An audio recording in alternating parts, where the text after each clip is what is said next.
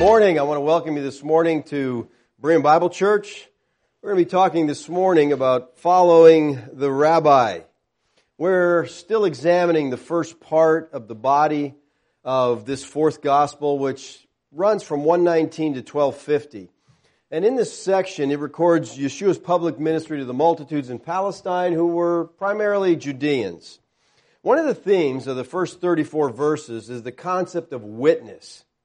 In either noun or verb form, the word appears seven times in the opening 34 verses. And as we begin the body of the letter, Lazarus' emphasis is on John the Baptist as a witness to Yeshua. Everything is focused on John's testimony of Yeshua. That's his whole per- reason for being, is to point to Christ. Now, as we said, John's testimony here takes place over three days and is given to three different groups. Day one, John says, here he is. And he's talking to a hostile delegation that's been sent from the Sanhedrin. On day two, John says, look at him, speaking to the mass of people that are there. And on day three, which we're going to be examining today, he says, follow him, speaking to his own disciples. So three days, three messages, three different groups. As we look at verses 38 to 51, we'll break these up over two weeks. We'll split it naturally where John does. It's two different groups. The first really focuses on Andrew and Peter, and we're going to look at that today. And the second focuses on Philip and Nathaniel. In verses 35 and 36, we see a transition from John the Baptist's witness to the ministry of Yeshua. In other words, he's been pointing to him, pointing him, and now John just kind of fades away and it's about Yeshua. Verse 35 says, Again, the next day, John was standing with two of his disciples. Verses 35 through 42 describe the third day in the time sequence. John is relating. Verse 43 through 51, which we'll look at next week, are placed on the fourth day. Now, on day three, we're still at the location of Bethany. This is important for you to understand, all right? John the Baptist is out here in the wilderness at Bethany, not the Bethany near Jerusalem, the one out by the Jordan River, and he's baptizing. Across the Jordan. He's in the wilderness. He's preaching out here and he's baptizing. So keep that in mind. That's the location on the third day. He's still out there. And it says John was standing with two of his disciples. So we see from this that John had disciples of his own, and I think we already understand that. I previously said Yeshua was probably one of John's disciples. John's talmidim, or disciples, were a group set apart in many different ways. They, they talks about their baptism, it talks about their rules for prayer, there talks about the rules for fasting. We just to look at one verse in Mark 2:18. John's disciples and the Pharisees were fasting. And they came and said to him, Yeshua, why did John's disciples and the disciples of the Pharisees fast, but your disciples do not fast? So we see that John had his own disciples kind of doing their own thing. Now some of them continued as John's disciples after his death. We see that in Mark 6:29 and Acts 19:3.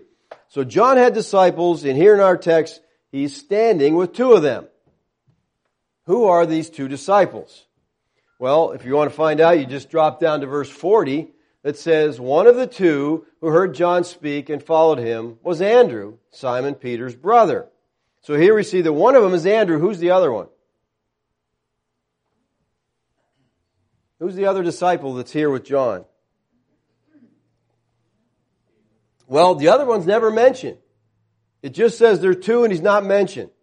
Now, that's kind of weird. Why say there's two and only mention one? Well, as you're reading through the Gospel of John, you soon discover that whenever there's an obvious, there's this obvious attempt to withhold the identity of some key person. All right? It's usually Lazarus when that happens. It's usually Lazarus refraining from naming himself. He calls himself the other disciple. He calls himself the disciple whom Yeshua loved. And in John 22, he calls himself the other disciple whom Yeshua loved. But he never identifies himself by name. And I think it seems safe to say that when Lazarus doesn't mention the other disciple here, he's not mentioning him because it's himself. And so he just says there are two of them. He gives the name of one of them and he keeps this disciple anonymous. That's just how John is, uh, Lazarus does it through this text. All right? In the next verse, he says, He looked at Yeshua as he walked and said, Behold, the Lamb of God. Now, the he here is John. He is speaking privately to two of his disciples, Andrew and Lazarus, and the baptizer repeats to them what he stated publicly the day before Behold, the Lamb of God.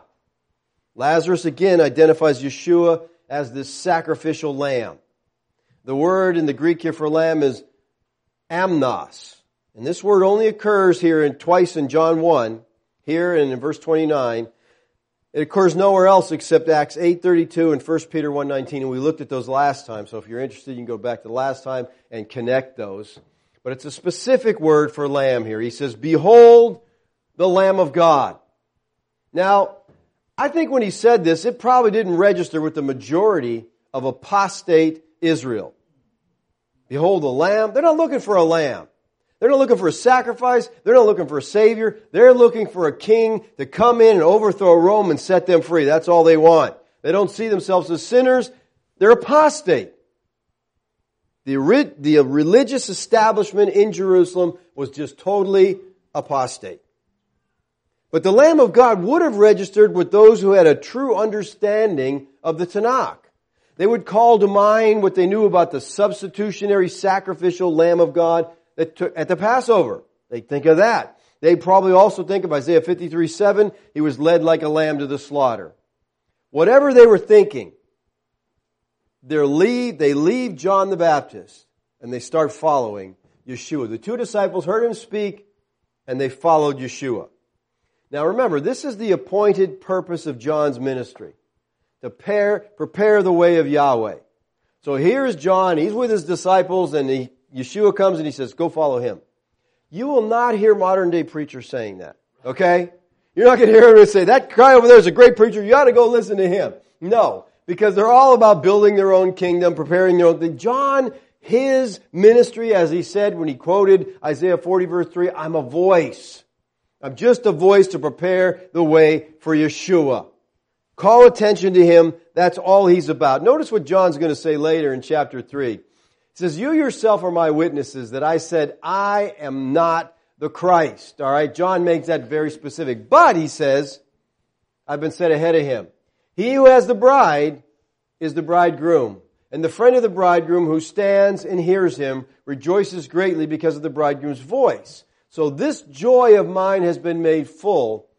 He must increase, but I must decrease. The increase of Yeshua, attention drawn to him, that's the whole of John's ministry. He's just a very humble man. He knows his purpose in life. He's not confused. He's not trying to gain followers for himself. He's been teaching and now the Lamb of God's on the scene, so he says, go follow him. It says, and they followed him.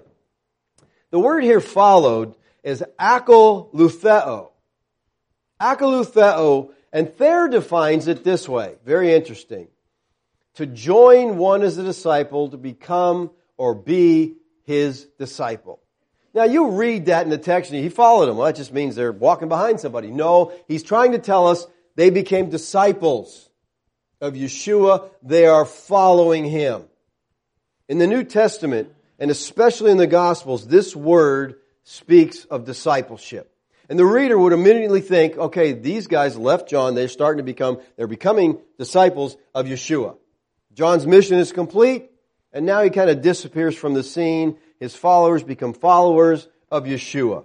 Now, what we don't see here really that I think is behind the scenes is there's a spiritual dynamic operating here that I don't think these guys even are aware of when they begin to follow Yeshua. But later, in this gospel, in chapter 15, Yeshua is going to say to his disciples, you didn't choose me.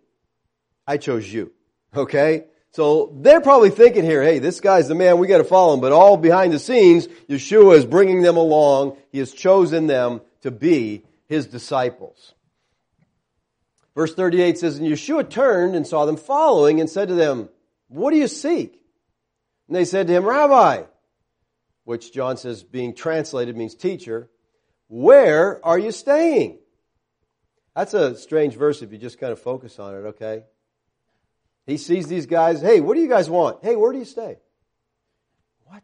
What's happening here? Well, Yeshua first asks him, what do you seek? Yeshua knows what's going on. He knows they're following because they want to be his disciples. And he's asking basically, why do you want to be my disciple? That's what his question is. That's underlying here.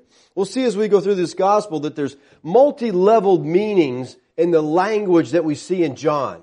We see people talking on a physical level, and yet Yeshua takes their language and he leads them to a deeper spiritual level of what's going on. For example, Nicodemus in John chapter 3 talks about the spiritual, physical birth. How, do, how does a man be born again? How does that happen? But Yeshua is talking about a spiritual birth. The one at the well is talking about water. Physical water. How do I get that water? And Yeshua is talking about spiritual, living water. We see that in the crowds ask for physical bread, but Yeshua is trying to get them to see that He is the living bread. The Pharisees deal with a man that's given physical sight, but behind it all, Yeshua wants to see they need spiritual sight. They're blind. So the question that Yeshua asked these two disciples, I think is a good question for all of us to contemplate. What do we seek? And he's asking this question in relation to him. All right? In relation to Christ, what do you seek? In other words, what's your purpose in life? What is it, how does it connect with Christ? What are your goals? See, too often, so many people's goals are just to make a living, be a success, have a, a business,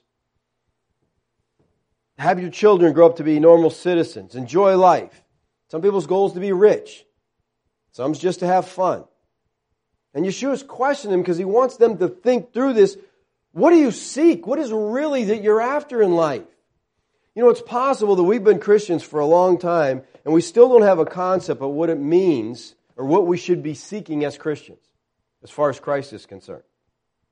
Because today things are all turned around. See, Christ is just there to meet your every need. He's a health, wealth gospel. He's a genie in a bottle. You rub your Bible and, you know, the Lord pops out and says, three wishes. What would you like? You know, that's our society today. So what are we seeking? Too many people follow Christ because they want something, just like in his day. He says, you follow me because I fed you. You know, they want something. What does the Westminster Confession of Faith say that the chief end of man is? It's to glorify God and enjoy Him. In other words, that's our purpose. That's the reason we live. To enjoy Him. To glorify Him. We should be seeking as believers Him. Yeshua said this in Matthew 6:33, "Seek first his kingdom, his righteousness, all these things will be added to you." Anything you want in life that's really meaningful you'll get by seeking Christ first. Now here's the thing we have to understand, people. And we got to think about this, but if we're truly seeking him, if we're truly seeking his righteousness, then whatever circumstances we live in don't matter. Because, you know, it's not about the circumstance. We're seeking Him and He controls the circumstance. So whatever circumstance we're in is fine for Him, so it's fine for us because it's about Him.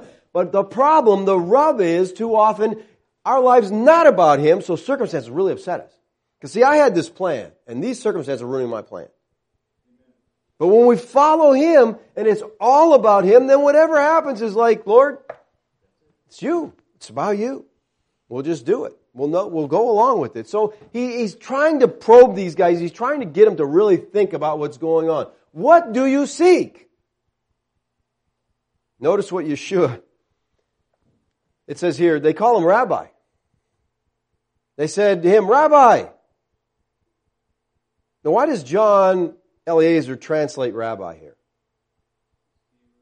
Why does he say, well, he said rabbi, but that means teacher. Why does he do that?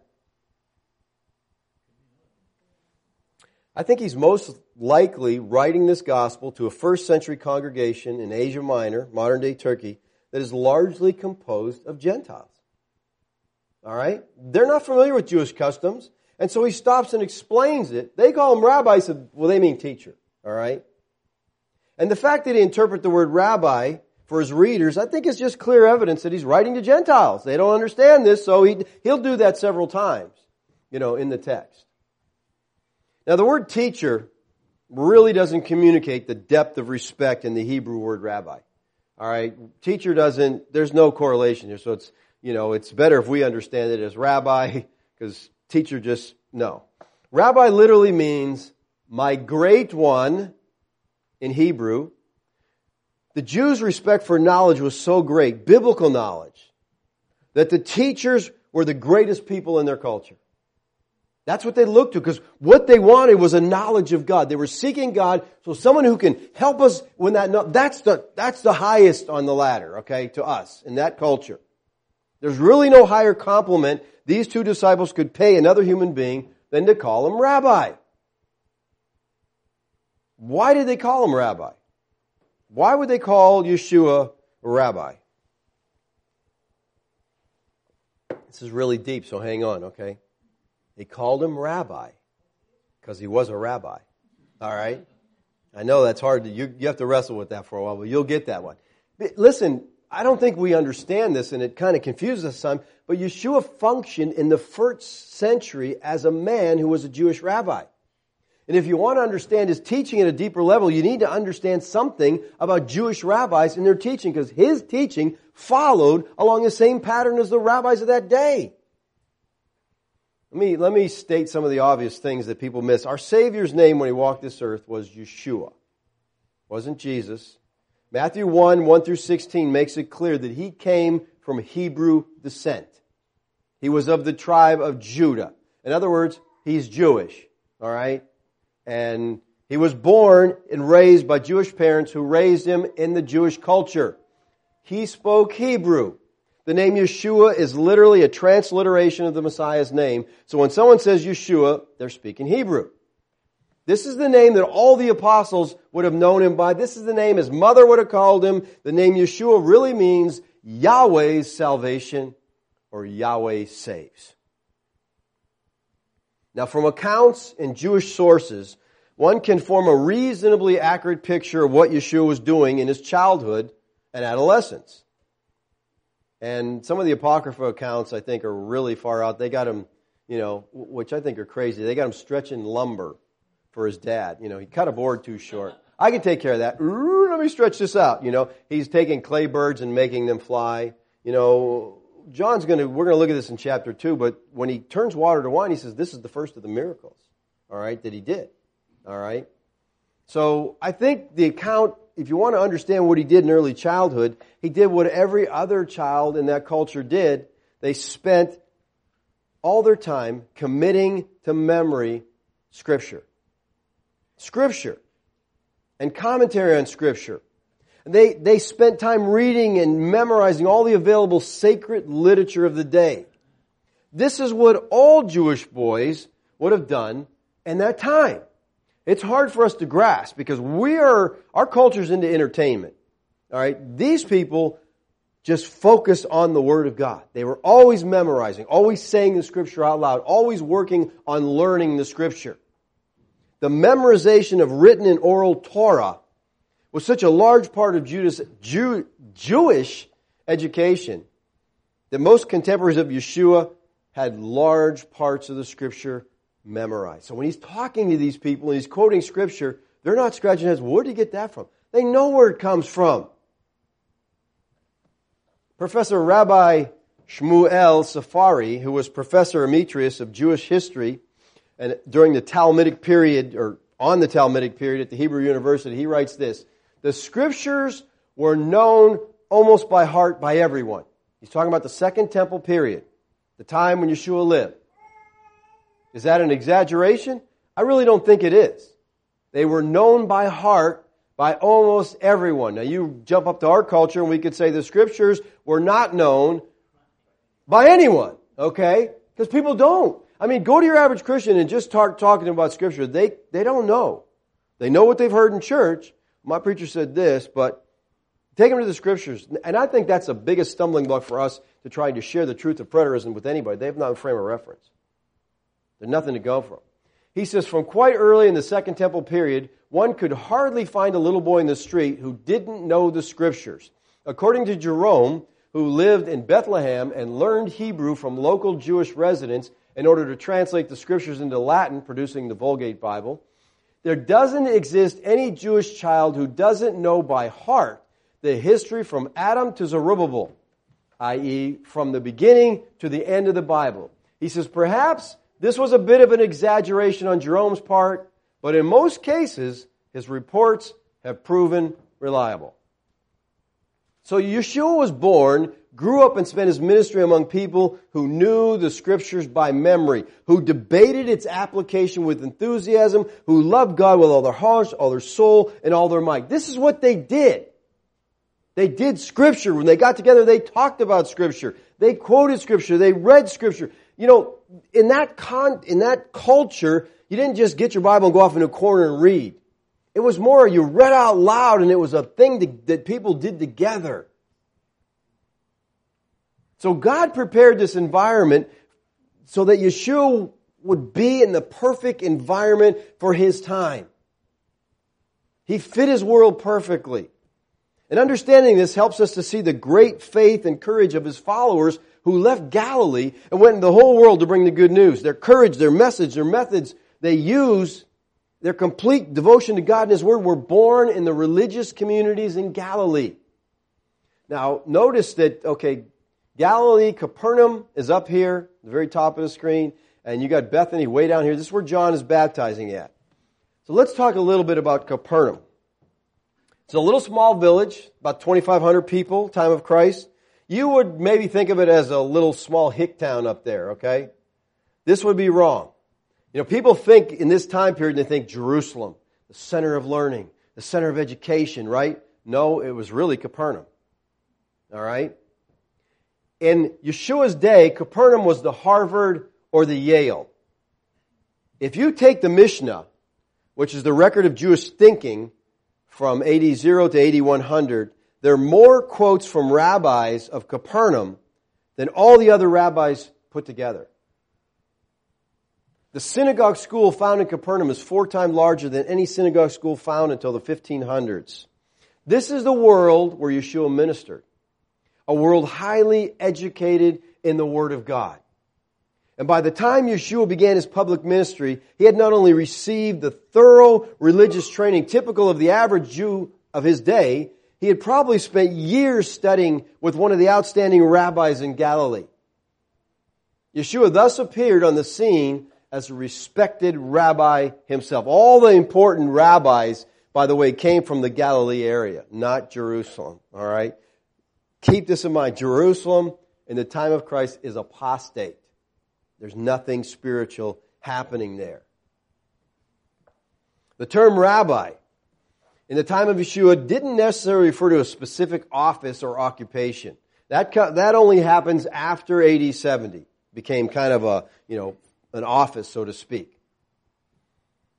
It was a word that meant great one or my master, which was applied to many kinds of people in everyday speech. It clearly was used as a term of respect for one's teacher as well even though the formal position of rabbi would come later, calling Yeshua rabbi by the people of his day is a measure of the great respect they had for him as a person and as a teacher. It's not just a reference to what he was engaged in. Many people in Yeshua's day called him rabbi. If you go through the scriptures, you find out his disciples called him rabbi. Peter called him rabbi. Peter said to Yeshua, Rabbi, is it good for us to be here?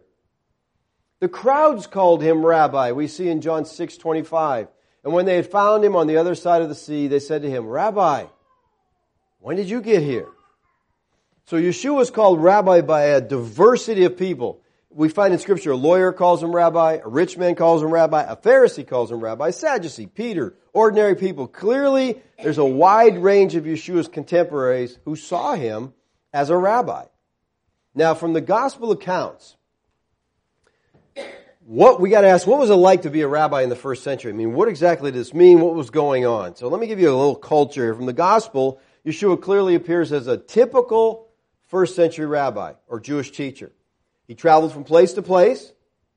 He depended on the hospitality of the people. He taught outdoors. He taught in homes and villages and synagogues in the temple. He had disciples who followed him as he traveled.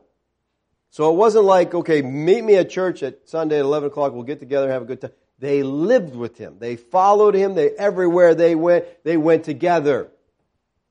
They followed him as he traveled. And this is the very image of a Jewish teacher in the land of Israel at that time. That's just how it was. Now, perhaps the most convincing proof that Yeshua was a rabbi was his style of teaching. He used the same methods of scripture interpretation and instructions as the Jewish teachers of his day. A simple example of this would be Yeshua's use of parables in his teaching. We know he used a lot of parables, right? Parables such as, as Yeshua used were extremely prevalent among the Jewish sages. There's over 4,000 of them that have survived in rabbinic literature. That's how they taught, with parables, illustrations. In Yeshua's day, there's two types of rabbis. The first are called Torah teachers. The word Torah is used to speak of the first five books of the Bible. Torah teachers were people who were considered to be masters of the Torah, which meant they knew the first five books of the Bible by memory. All right? And it's interesting, you can quiz them on this. You could say, where in the Torah does it say, talk about doves? And they'll just take you through every reference. I mean, they can, they have a working knowledge. It's not just memory. They have a working knowledge of where everything is. They're like a computer would be today. You know, we have to look that stuff up. They had it committed to memory. They knew this stuff. Secondly, they were master teachers. They could use parables. They could use alliteration. They were recognized by the community as teachers of the Word of God. Now, a Torah teacher, this is really interesting. A Torah teacher could only teach what the community believed was right. So a Torah teacher couldn't become a preterist and start teaching that stuff, okay? They could only teach what the community believed was right. They were not allowed to come up with new teachings. All right? So, boy, that puts you in a box. I wouldn't want to be in that box. All right? A Torah teacher would teach in three parts like this. He would say, it is written. And he'd quote the text by memory. And then he would say, and that means, and then he would quote one of their rabbis, or I mean, he would, that's what it means. He would explain using parables and stories. And then thirdly, he would say, according to. And then he quote one of the rabbis as an authority on the meaning. In other words, I'm not out here alone. So and so says this, okay? Because he's not allowed to give new teaching. So this is what so and so says. These men were brilliant teachers, but they were limited by the authority of others. They couldn't just delve in there and say, wow, the Lord's really shown me that. No, unless somebody else saw that, they couldn't do that. Well, in Yeshua's world, there was also a small group, or what are called rabbis with shmika. We know about a dozen of them by name. They lived from 30 BC to AD 70. They were not common but they did exist in Judea. All right? The rabbis with Shmika were masters of the Torah and the Haftarah. Now, the Haftarah is a Hebrew word that simply means the rest. In other words, they were masters of the whole Tanakh. Now, that's a word I use a lot because I don't like to say Old Testament because I think it's a negative connotation. If it's old, we don't need it, but we do need the Tanakh. It teaches us much. Well, Tanakh is simply an acronym that identifies the Hebrew Bible. The acronym is based on the initial letters of each of the three parts. Torah, meaning instruction, Nevi'im, meaning prophets, and Ketuvim, meaning the writings. These rabbis knew the entire Tanakh by memory. If you can even fathom that. How many verses could you recite right now from the Tanakh? You know, I wonder if, if the country imploded quicker than I think it is, and they made it outlaw to be a Christian, they took away all our Bibles. If we got together, how much of the Scripture could we duplicate from our memory?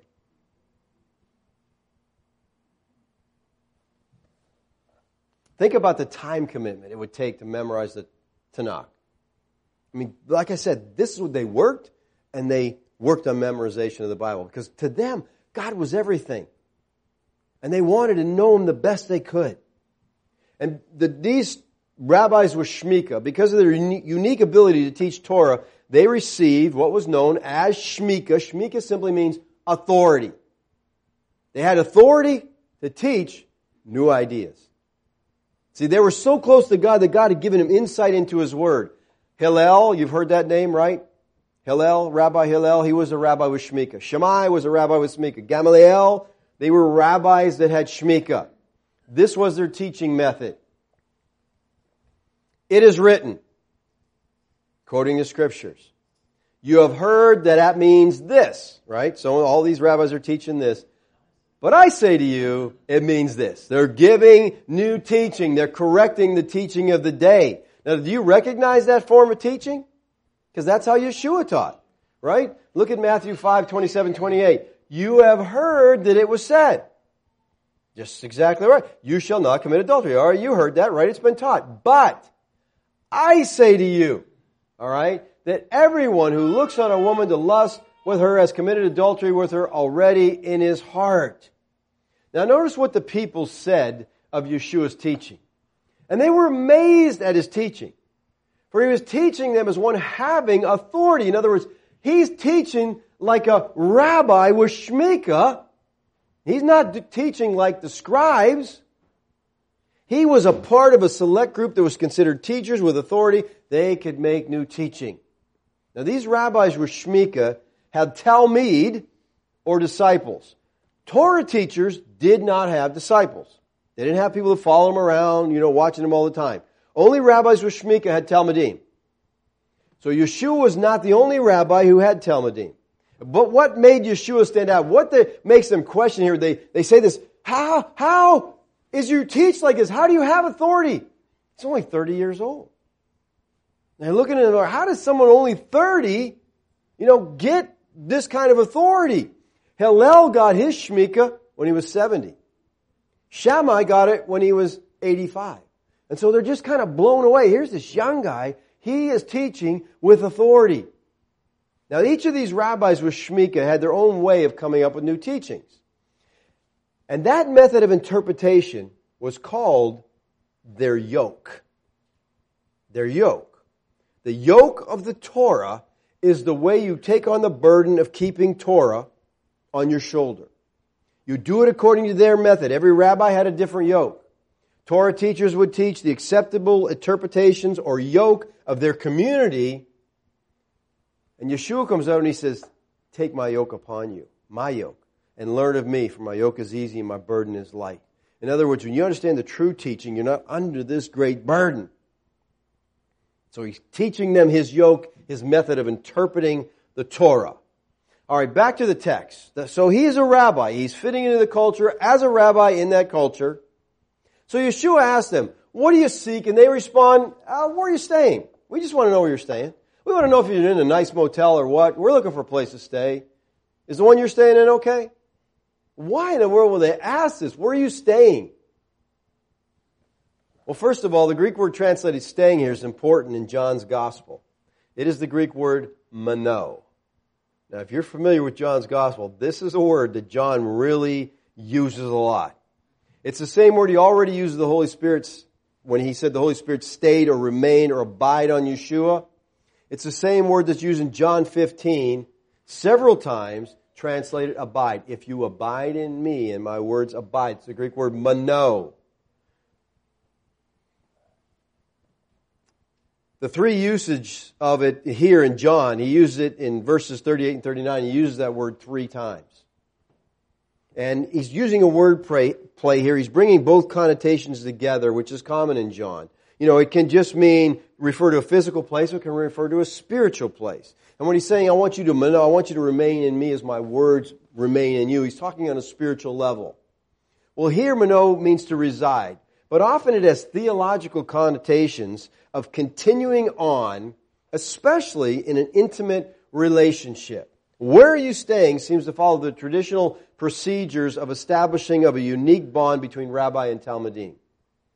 Their question implies that these two men wanted to spend more time with Yeshua than just have a conversation on the road.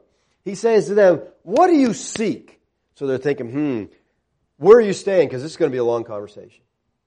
All right? We can't answer this, right? We need to go wherever you're going. We need to be with you because we want more than just an answering a few questions. They wanted to be with him. They wanted to learn from him. So they're leaving John the Baptist as their rabbi they're attaching themselves to the Lord Yeshua on the authority of their rabbi who said, follow him. And so they say, Rabbi. And he said to them, come and you will see. So they came and saw where he was staying and they stayed with him that day for it was about the tenth hour. Come and you will see. Now this expression was a conventional form of invitation in rabbinic literature drawing attention beforehand to something new, something important, something difficult. So as the rabbi sought to introduce a person to something new, they would say, come and see, because this is difficult. Or they would say, come and see, because this is really something important. Come and you shall see. And the Lord says to these two men, come and you will see. Now think about the spiritual level here. Is he saying, you'll see where I live? You'll see where you can reside, or is he saying, if you follow me, you truly will have eyes that see? So Yeshua is encouraging John's two disciples to come and stay where he's saying, he's inviting them to be his disciples. Come. You will really see. On a level, your eyes will be opened. You'll see where I'm staying and you'll see what I'm all about. But in the mind of Yeshua, in the mind of John, this meant if you will truly come to me, you're going to have spiritual insight. Come! And you'll see. Now, the Hebrew thought here, there's a, there's a huge difference between a student and a disciple. All right? You got to understand that in the Hebrew concept. To us, we say, okay, there's a teacher and a teacher has a follower. Well, there's a difference between a student and a disciple. A student wants to know what the teacher knows. For whatever reason. A grade, a degree, or even out of respect to the teacher. I want to know what that teacher knows. But a talmid wants to be like the teacher.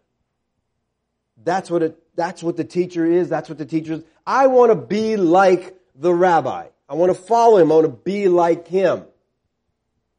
And so the decision to follow a rabbi as a talmid meant total commitment in the first century. I really think it means total commitment today if you decide to be Yeshua's disciple. And you as a Christian ought to be saying, I want to be like the rabbi. I want to spend so much time with him. I want to commune with him so often that I become like him. I think like him. I speak like him. I am like him. Totally devoted to becoming like the rabbi. This, in, in Yeshua's culture, they would have spent their entire time with him. Like I said, it wasn't a meet me for a discipleship class on uh, Tuesday at this time. No. Just come follow me. You know, they lived with him, they followed him, they watched him, they watched him deal with people.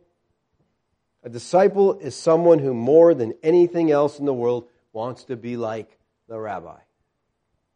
So let me ask you a question Are you his disciple? If we're going to be disciples, we need to be focused on the rabbi. I think, and I take a lot of heat for this, I think there's a distinction in Scripture between a Christian and a disciple. A Christian is someone who trusts Christ. They put their faith in Him. All Christians don't follow Him. Some just stop there. They don't seem to go on too much. Where they go to church, they go through a little, but they're not intent on following the rabbi. I think all of us who are Christians are called to be disciples. But that means we spend time with Him. We spend time in the Word of God. Most Christians have never even read their Bible from cover to cover. How do you say you're a rabbi? You don't, you, you follow the rabbi, you don't even want to know what the Word of God says. And that means we follow him when we're not even sure where he's taking us. We must live by his teachings, which means we gotta know the teachings. We must imitate him wherever we can. So this thing in the past, you know, what would Yeshua do? We really need to ask that in this situation. How, how should I handle this situation? How can I represent my rabbi? How can I be what he's called me to be? Everything in life to a talmid becomes secondary to being like him. And really, that's what it's all about for us. We want to be like him. Now, Lazarus ends this verse by saying, it was about the 10th hour. In the world, why you got to throw that in there? Now, here's the question that comes up here. Is John using the Jewish or the Roman method of marking time? Makes a huge difference. W. Hall Harris III writes this. There's a significant problem in verse 39 with the phrase the 10th hour. What system of time is the author using? Westcott thought John, unlike the synoptics, was using Roman time. Roman time, basically our time. All right? Same thing. Goes 12 midnight to 12 midnight. All right? Starts at midnight. This would make the time 10 a.m., which he says fits here. But later in the Gospels, Passover account, where the sixth hour is on the eve of Passover, it seems clear the author is using Jewish reckoning. Okay? So which is it? Which began at 6 a.m. This would make the time in verse 139 to be 4 p.m. So it's either 10 o'clock in the morning or it's 4 p.m. in the afternoon. He said this may be significant if the hour was late. Andrew and the unnamed disciple probably spent the night in the same house where Yeshua was staying, and the events of 141 through 42 took place on the next day, the fourth day of the week. Now, so there's a lot of arguments, and, you could go into all the arguments of what was it, and you know, personally, what I say is, who cares what hour it was? All right, that, that's he's not. I don't think he's throwing this out there because you got to know it was four and they were spending the night with them, or it was ten and they're spending all day with. The idea is they're spending time with them. So why does Lazarus bring this detail out? It, it seems trivial to us. Why would he bring it out? I think the idea here to Lazarus is, listen, this is the time that I decided to be a follower of Yeshua. And that's not a trivial thing for him. This is very significant. My life changed the day I became a follower, and that was at this time, whatever it be, whether it's 10 in the morning or 4 in the afternoon. It's a time that I decided to follow. I think it's something personal that just he's just throwing in there. Then he goes to verse 40. One of the two who heard John speak and followed him was Andrew, Simon Peter's brother. Now, John introduces Andrew as Simon Peter's brother. Do you want to be known as someone's brother? No, you kind of want to be known as yourself, right? But because of the, of the late date that this gospel was written, Peter was way more known than Andrew. All right, so he says, "Oh, you know Peter, so let me say Andrew. That's who Andrew is. He's the brother of this famous guy, Peter." All right. Now, what's interesting about Andrew is that every time we meet Andrew in this gospel, which is three times, every time we meet him, he's bringing somebody to Yeshua. And he serves as an excellent example of what a disciple of Yeshua is supposed to do. He said, Hey, I found the Messiah. What's the first thing he does? I go get somebody else and bring him. He says he found first his own brother Simon and he said to him, we have found the Messiah, which translated means Christ. Alright? So the first thing he does is find his brother. Now there's some textual criticism here and a lot of arguing on what this really means. Alright? There's three different options basically are the first thing Andrew did, secondly, the first person he found, or I think the third, Andrew was the first to go and tell. And I think that's, it's just saying, the first thing this guy did after he found the Messiah is want to go out and get somebody else. He wanted to go tell somebody else, Simon. Now that tells us that Simon must have been in the Galilee, not in the Galilee region where they live. He must have been a follower of John the Baptist, because if he went and found him, he must have been down south there by Bethany. Because he didn't run all the way back up to Galilee and find his brother, because this is happening in one day here. He's, he's there. They're down south across the river. His brother was also a follower of John the Baptist. He says, we have found the Messiah. Now, if you know the culture that day, there was a messianic expectation at that time. Uh, the fervency, they were waiting for Messiah. They all knew about Messiah and they were waiting for him. The old covenant prophets had predicted you know, when this was going to happen? How did they have a clue that it was supposed to happen at their time? Daniel, all right? See, Daniel gave a timeline, and they knew how to tell time, you know, unlike people today, so they just followed the timeline. Let's go back to Daniel and look what Daniel says in Daniel chapter 9. So you are to know and discern, so it's something you should understand, all right? That from the issuing of a decree to restore and rebuild Jerusalem until Messiah the Prince, all right, this is a timeline. It's going to end with Messiah the Prince. There will be seven weeks and 62 weeks. It will be built again in the plaza and the moat, even in times of distress. Then after the 62 weeks, the Messiah will be cut off and have nothing. And the people of the prince who is to come will destroy the city and the sanctuary, and its end will come with a flood even to the end, there will be war. Desolations are determined. So they knew these scriptures. They knew that Messiah was to arrive in their time. So they're looking for him. The term Messiah became one of the names of the promised Savior. The word Messiah occurs only four times in the scriptures. It's used in Daniel 9, 25 and 26, John 1, 41, and 425. Because Messiah is a Hebrew word meaning anointed one. And because John's readers only speak Greek, he again, he translates to the Greek. He says, the Messiah, the anointed one. Now, anointing in Jewish culture represented consecration to Yahweh's service. In some particular office, Aaron was anointed as a priest, David was anointed as a king, Elisha was anointed as a prophet. So the anointed one in Israel was originally any priest or king who led the people. Now, as time passed on, Yahweh gave prophecies of a coming Davidic king who would liberate Israelites and establish Yeshua's rule on the whole earth. And thus the idea of a coming anointed one crystallized into the title of Messiah. This is the one they awaited for so long. The one who they attached all their hopes for that nation. And so they say, we found him. I mean, can you imagine their excitement if they really believed this was Messiah? This is the time. Scriptures are going to be fulfilled. Now, as a result of John's testimony and of Yeshua's teaching, Andrew is convinced Yeshua is the Messiah. So the first thing he does is go out and tell his brother.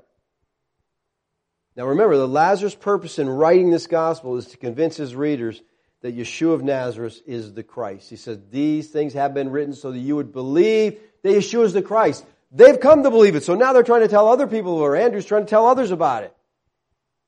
We have very little information in Scripture about Andrew. One thing we know is that he brought his brother Peter to Christ. You know, Andrews never displays the same leadership abilities as Peter's. He doesn't walk on water like Peter did. He doesn't do any of these remarkable things. But you know what he did that was really, really important? He brought Peter to Yeshua. Okay? So we think of Peter, you know, Peter's this great prophet of God who's used of God. You know, he preached on the day of Pentecost and 3,000 people are saved. But guess what? And, and that's how in our culture we like to think big. You know, if we're not reaching multitudes of people, then our ministry is no good. But you know what? If all Andrew did was bring Peter to Messiah, he did a huge work in the kingdom of God because Peter was used in a mighty way. He just brought one person. And we got to stop thinking on the, you know, we got to bring multitudes. Listen, if you and your life can affect another person, Open their eye. Get them to understand who the Christ is. He says he brought him to Yeshua. Yeshua looked at him and said, You're Simon, the son of John. You shall be called Cephas, which is translated Peter. Now, Simon, that's a common Jewish name, probably derived from Simeon. And Yeshua said, You shall be called Cephas. Cephas is Aramaic, it means rock. Peter's the Greek translation of Cephas. As the record of Peter unfolds in the Gospels, he appears to be anything but a rock. All right? He's impulsive, he's volatile, he's unreliable. I will never deny you. You know, he denies him three times. Yet Yeshua named Peter in view of what he would become by the power of God, not what he was then. And this is the only text in the Gospels that tells us how Peter got his name. That's one of the many original things this fourth Gospel brings in. The others tell us that his name is Cephas. They don't tell us how this all happened. Here, we're, we're let in on some new things, and there's a lot of value. This fourth gospel adds a lot of material the others don't talk about. Now, in the Old Covenant, one's name revealed the character nature of a person. A change of name indicated a change of nature. The Old Covenant stories of a changed name would involve the change of a relationship to God. And in John's Gospel, he identifies Simon Peter as the son of John four times. Here in chapter 21, verses 15 through 17 three times. But here's what's interesting. When you go to Matthew's gospel, he calls him son of Jonah. So now we got a discrepancy, all right? Which is it? Well, scholars usually offer one of two explanations. The first explanation is either John and Jonah were the same name, or that's, you know, the same name, they're just different translations, or they say this John's gospel account is in error. And there's unresolved discrepancy. And I'm like, why do you run to that so quickly? Okay? I don't, none of them said Matthew's in error. Some reason they like Matthew. John must be in error here. All right, he must have messed up. Well, Michael Magill says this. He says, Jonah and John may be alternate Greek spellings of the same Hebrew name, like Simon and Simeon. That's an explanation. There, there, are many good explanations also. If you look at the context in Matthew, he's talking a lot about Jonah, and he's actually putting Peter in a role as Jonah, and that might be why he calls him son of Jonah. You know, there's, there's, like I said, there's different reasons for this. We don't know exactly why, but uh, like I said, it's not, you know, it's not something you have to have conniptions about. You know, the unbelievers will run to something like this. See, which is it? What? Well, who knows? You know, he says Cephas, which is translated Peter. Lazarus is the only one of the gospel writers that gives us the Greek transliteration of Simon's new name. All right, the only one that does that. Now, in verses 40 for 42, they provide an interesting and a significant sequence. It says Andrew first speaks to Peter declaring that Yeshua is the Messiah. Secondly, Andrew brings Peter to Yeshua. And finally, Yeshua speaks a life changing word to Peter. Now, think about that for a second. It's a fact that most people who trust Christ do so because somebody they know, somebody they respect, tells them about Christ. All right? There's a connection there. Now listen, mass evangelism, cold turkey calling, you know, witnessing to strangers on airplanes. I think all of those in some manner produce some converts. You know, they have their place. You know, when I was, you know, on staff at the Baptist church, they required us to go out on Saturdays and do door to door evangelism. And I'd be walking up to the door and the Jehovah Witnesses would be walking away from the door. And I thought, this is the most ridiculous thing in the world. I called it intrusion evangelism.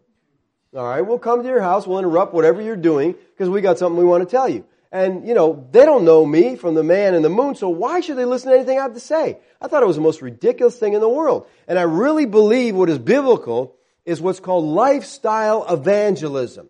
Yeshua said, as you are going, preach the gospel. In other words, if you're talking to your coworker, they know you and you're sharing things, and guess what? If you're sharing what the Bible teaches about Christ, and you're living an attractive, holy, righteous life, and they're seeing virtues in you that they respect, they're like, maybe there's something to all this. Maybe there's something to all this. But on the other hand, if you're living an ungodly, immoral life and you're telling people about Christ, they're like, boy, I don't really want what you got. Okay? Keep it. So what I want you to see here is, you know, the majority of people who come to Christ come to Christ because a friend, a relative who they know, who they trust, has taken the time to share with them the important message of what Christ has done. I know in my own, you know, life, I came to Christ because a friend, a guy that I work with, who I respected, who I like, he came to me and he brought me a gospel track and he said, here, read this. I said, okay, so I stopped working. And I read the track. I'm standing there at work. I can picture I'm standing there, looking around for the boss, you know. I'm just standing there reading. And when I read it, I was like, wow, terribly convicted. I was miserable all night. And I came back the next day and I said, okay, uh, you got to give me some more information on this. How do I come to know this Savior, you know? And I, I just was really interested. I'd seen a lot of those tracks before in the bathrooms. You know, that's a favorite place Christians want to leave a track in the bathroom. You know? It's like, well, I got nothing to do in here. Let me read, you know? But you know, who put this in here? You don't know. There's no connection there. And like I was saying, you know, it's possible people to be saved by that, not, no doubt. But you know, it's just much more personal. You have a much better opportunity of getting a hearing when you're talking to someone you know. And I really think that's what evangelism is all about. It's just as you're going through your life, on your job, at your school, in your neighborhood, live it, share it. And it goes down to the bottom line that I think is our calling in life. To know Him, or the song Thrive we sing, to know Him and to make Him known. And when you really know Him, you can't help but want to make Him known. You want to share what you know with those who don't know. Let's pray. Father, we thank you this morning for the Word of God. Lord, I thank you for Andrew, who we know very little about in Scripture, but a man who did a great service for the kingdom of God and reaching out to his brother, sharing that he had found the Messiah. Father, give us that desire to share with those that we know, share with those that we are close to, connected with, what you mean to us. And Father, help us to be a living example of what Christianity is to be. Help us to be talmidim of the rabbi. And that our goal in life is simply, Lord, to be like you. Thank you for your grace, for your patience with us, Lord. Amen. All right. Questions, comments on what we talked about today? Gary. You were just talking about, uh, in, I said your Saturday going out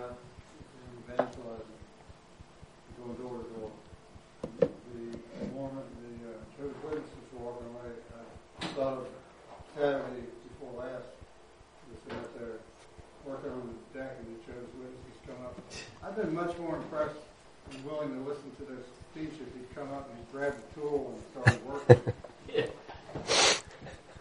He was, he was going to hammer those nails in with his pamphlet. Gary lives out in the middle of nowhere, okay? So, you know, you don't just accidentally show up at his house. But there, we're working there, working on the deck, and so this car in. We're like, yay, more help. You know, we're excited. You know, hey, we've got some workers here. And who are they? Well, they get out and they got a suit on. I'm like, I turned around. I said, it's Jehovah Witnesses.